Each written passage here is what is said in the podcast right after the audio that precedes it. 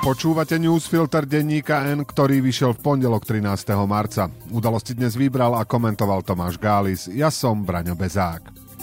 Dnes o tom, že Heger chce stranu na 10 ročia, ale ničím to nepodložil. O tom, že ak je niečo zmanipulované, sú to prepisy nahrávok. A o tom, že Matovič skúša repete.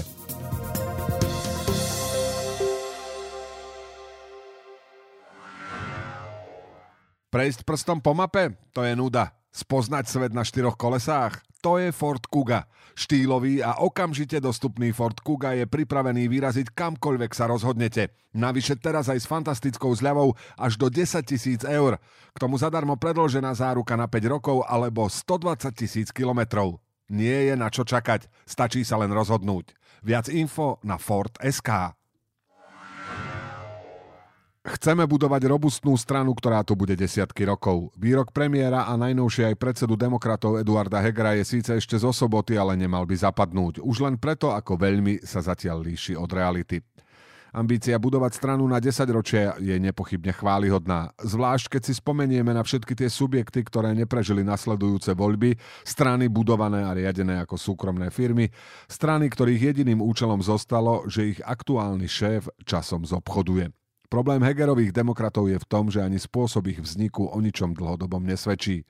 Celé to vyzerá predovšetkým ako záchranná akcia. Navonok samozrejme ide o hlasy voličov, ktoré by vraj inak prepadli. Nemenej dôležitú, ak nie dôležitejšiu úlohu v tom však hrá aj záchrana kariéry zúčastnených politikov. Na tom nemusí byť nič zlé, u niektorých to môže byť dokonca vítané, ale veľmi to nekorešponduje s budovaním strany na 10 ročia. Heger svoj prestup vysvetľuje tým, že vraj v Oľano nebol záujem o jeho víziu. Slovo vízia znie naozaj dlhodobo, škoda len, že verejnosť o jej existencii až do minulého týždňa netušila.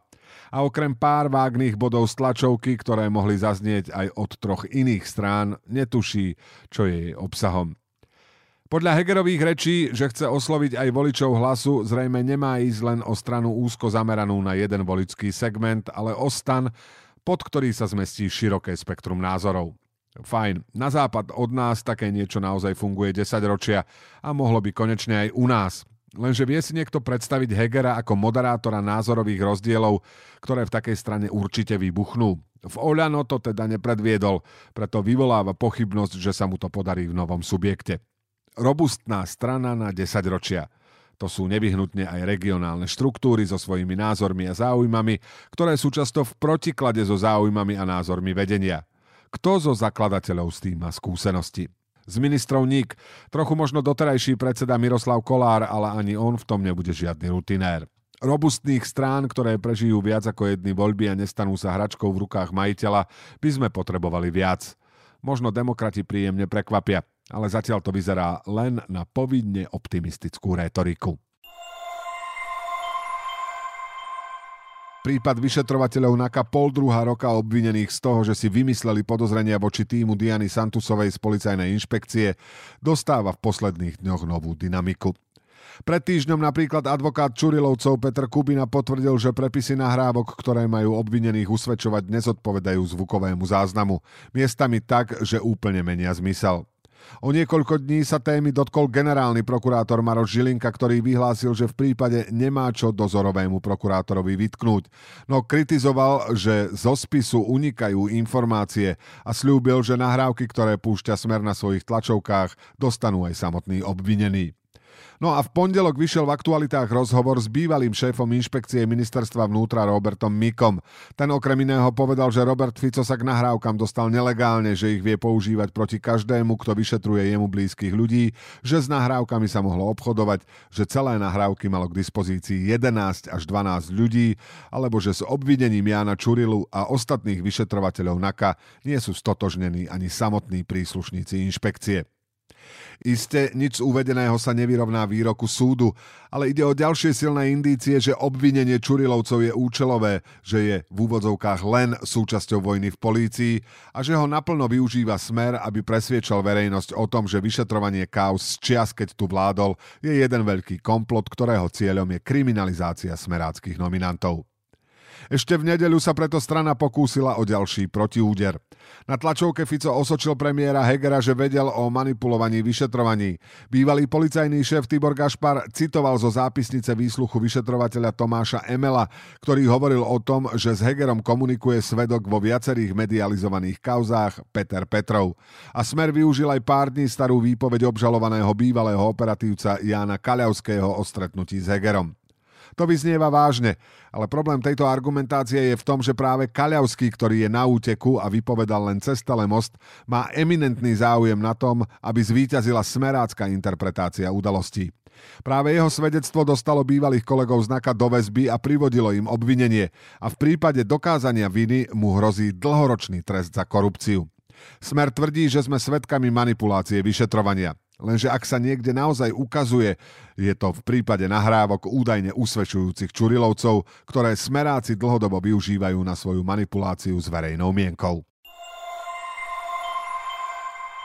Igor Matovič už opäť siahol do svojho zdanlivo bezodného vreca netradičných nápadov. V reakcii na minulotýždňovú búrlivú debatu Rastislava Káčera a Jaroslava Naďa sa aj on vybral do Michaloviec na kultivované repete. Na rozdiel od svojich bývalých ministerských kolegov chcel vraj predviesť, že diskutovať sa dá aj diplomatickejšie.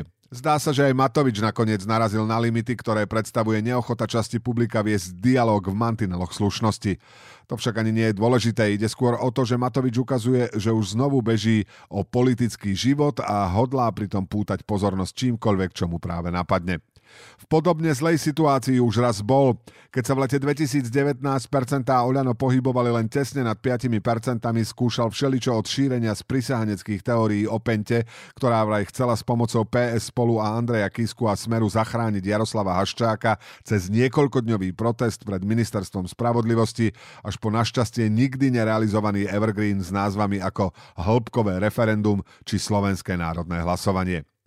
Prirátajme si k tomu opakované triky ako vulgarita voči politickým súperom, kandidátka do veľkej miery zložená z náhodných okoloidúcich, ktorú treba čítať odzadu, či predháňanie sa v populistických nápadoch. A máme recept na kampaň. Minule z toho bolo víťazstvo, no dnes už Matovič môže oslovovať len ľudí s amnéziou. Dnes je zase nebezpečne nízko, no kým pred rokmi od neho dezertovali najmä najväčší exoti, teraz prišiel o najviditeľnejších, racionálnych a ako tak populárnych kolegov. Kým naposledy mohol hrať najväčšieho Ficobíca, dnes už ako človek, ktorý sa najviac pričinil o jeho znovuzrodenie, rečami o návrate Smeru veľa ľudí nezmobilizuje. Jeho premrhaný politický kapitál mu nenahradí ani snaha bezhlavo rozdávať cudzie peniaze, ani štilizácia do polohy chápača problémov bežných ľudí. Ešte to bude pol roka skúšať, ale je ťažké si predstaviť, že by mal vo vreci s nápadmi ešte niečo, s čím by mohol zabojovať mimo úzkeho kruhu obdivovateľov, ktorým na pochopenie nestačili ani posledné 3 roky.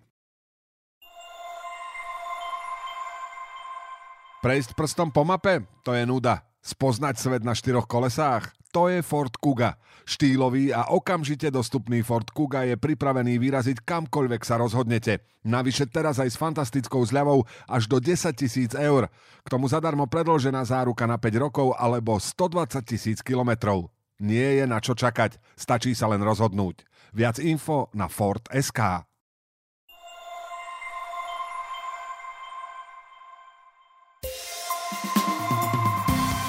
A teraz ešte správy jednou vetou. Minulý týždeň pri dopravných nehodách nikto nezomrel, informuje polícia. Žiadneho usmrteného pri dopravných nehodách zaznamenala naposledy 2-krát v roku 2020, teda v čase, keď bol pohyb počas pandémie covidu obmedzený. Hlas navrhol, aby rodičia dostávali rodičovský príspevok, ak ich dieťa nevezmú do materskej školy. Podobný návrh strana predkladala neúspešne aj vlani v marci. Národná banka Slovenska nevidí riziko prenosu krachu Silicon Valley Bank na domáce banky. Kapitál bank je podľa NBS dostatočne vysoký, podobne aj ziskovosť a kvalita úverov. Zuzana Čaputová a Petr Pavel, ktorý pricestoval na Slovensko na svoju prvú zahraničnú cestu, zvažujú spoločné zahraničné cesty a možnosti užšej spolupráce medzi Českom a Slovenskom vidia okrem iného v boji proti dezinformáciám. Český prezident Petr Pavel s manželkou si uctili pamiatku zavraždených Matúša Horváta a Juraja Vankuliča pred barom Tepláreň na Zámockej ulici v Bratislave. Prezidentský pár si uctil aj pamiatku zavraždeného novinára Jána Kuciaka a jeho snúbenice Martiny Kušnírovej. Haváriu vodovodného potrubia v sade Janka Kráľa v Bratislave spôsobil priečný zlom na potrubí z roku 1971.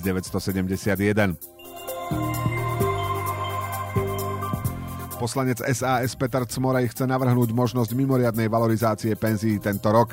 Poslanci vo februári zmenili zákon tak, že podľa rozpočtovej rady penzie dôchodcom stúpnú menej, než by rástli bez zásahu parlamentu. Udalosti do dnešného newsfiltra vybral a komentoval Tomáš Gális a na záver posledné slovo odo mňa. Tie dva obrazy ani nemôžu byť odlišnejšie. Na jednej strane besniaci dav, ktorý sa snaží strhnúť ukrajinskú vlajku z Pražského národního muzea, alebo v Bratislave kričí Rasía, Rasía na podporu agresora.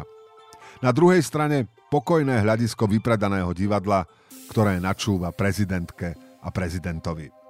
Zuzana Čaputová povedala, že v najbližších týždňoch oznámi, či bude znova kandidovať. Ak sa nechá odstrašiť krikom tých prvých, určite neprospeje pokoju tých druhých. Do počutia zajtra.